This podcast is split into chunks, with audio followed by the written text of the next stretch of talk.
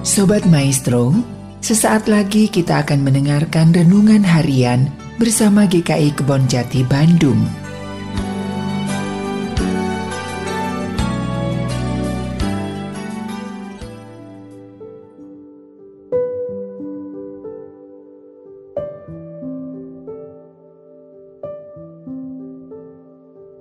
Shalom Bapak Ibu yang terkasih, bertemu kembali kita di dalam Renungan Harian GKI Kebonjati bersama saya Frida. Semoga Bapak Ibu, Saudara, dan juga saya tentunya dalam keadaan sukacita. Sukacita yang penuh hari ini. Berbicara mengenai sukacita, tentu kita semua berharap semua orang merasakan. Tidak hanya sukacita bagi diri kita sendiri saja, tetapi juga ingin orang lain juga merasakan sukacita tersebut. Kira-kira kenapa ya kita ingin orang lain juga merasakan hal yang sama, sukacita tersebut? Mudah jawabannya. Pada dasarnya kita adalah makhluk sosial, makhluk yang hidup berdampingan dengan sesama kita, sesama manusia. Bisa dikatakan kita membutuhkan orang lain untuk hidup Salah satu faktor inilah yang membuat orang lain yang terlibat dengan kita, yang selalu bersama dengan kita untuk menopang kehidupan bersosial, untuk merasakan hal yang kita rasakan juga. Merasakan hal yang menyenangkan, merasakan sukacita tersebut.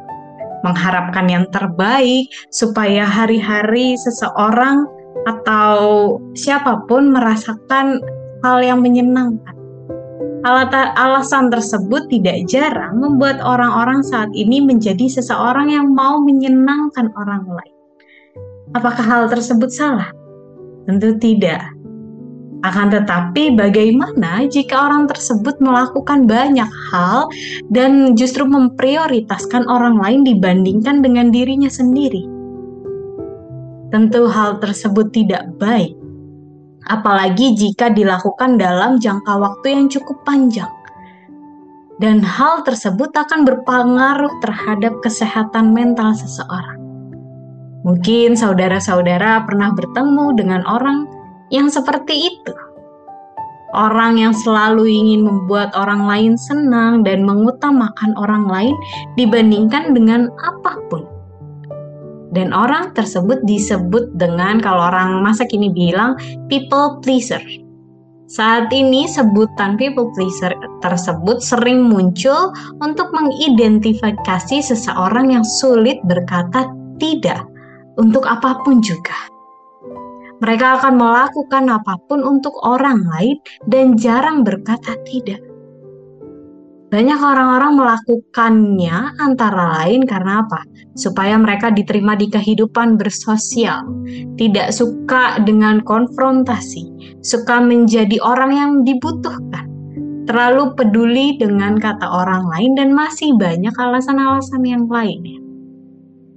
Cara hidup tersebut diterus mereka lakukan meskipun mereka merasa tidak nyaman. Mereka tetap melakukannya mereka tidak nyaman, mereka lelah. Dan saat ini kita mau melihat satu hal yang Salah satu faktor yang membuat kita melakukan hal tersebut ialah karena seseorang terlalu rendah menilai diri mereka sendiri. Dalam kehidupan ini kita mau melihat gambar diri kita adalah sesuatu yang diri kita, diri kita sendiri adalah hal yang berharga. Kita mau selalu mengingat bahwa kita adalah gambar diri dari Sang Pencipta kita.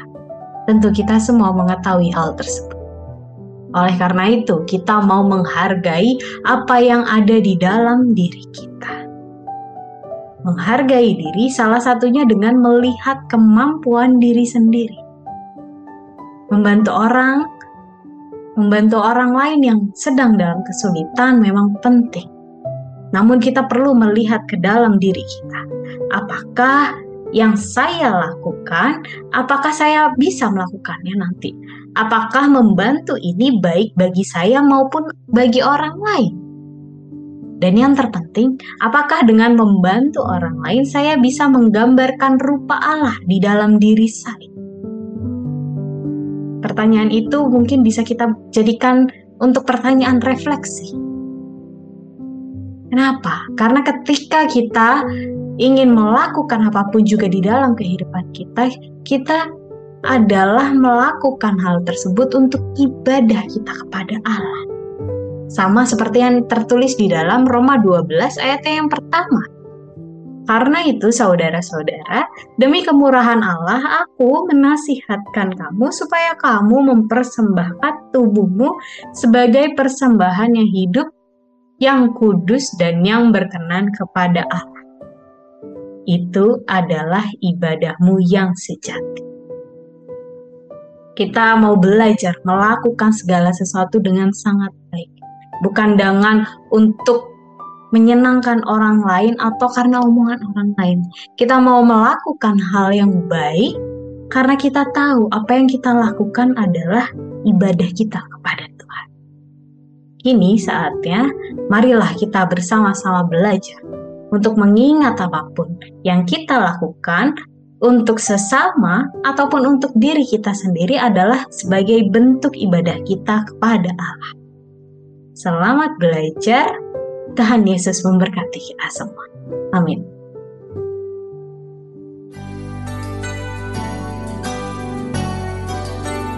Sobat Maestro, Baru saja Anda mendengarkan renungan harian bersama GKI Kebon Jati Bandung.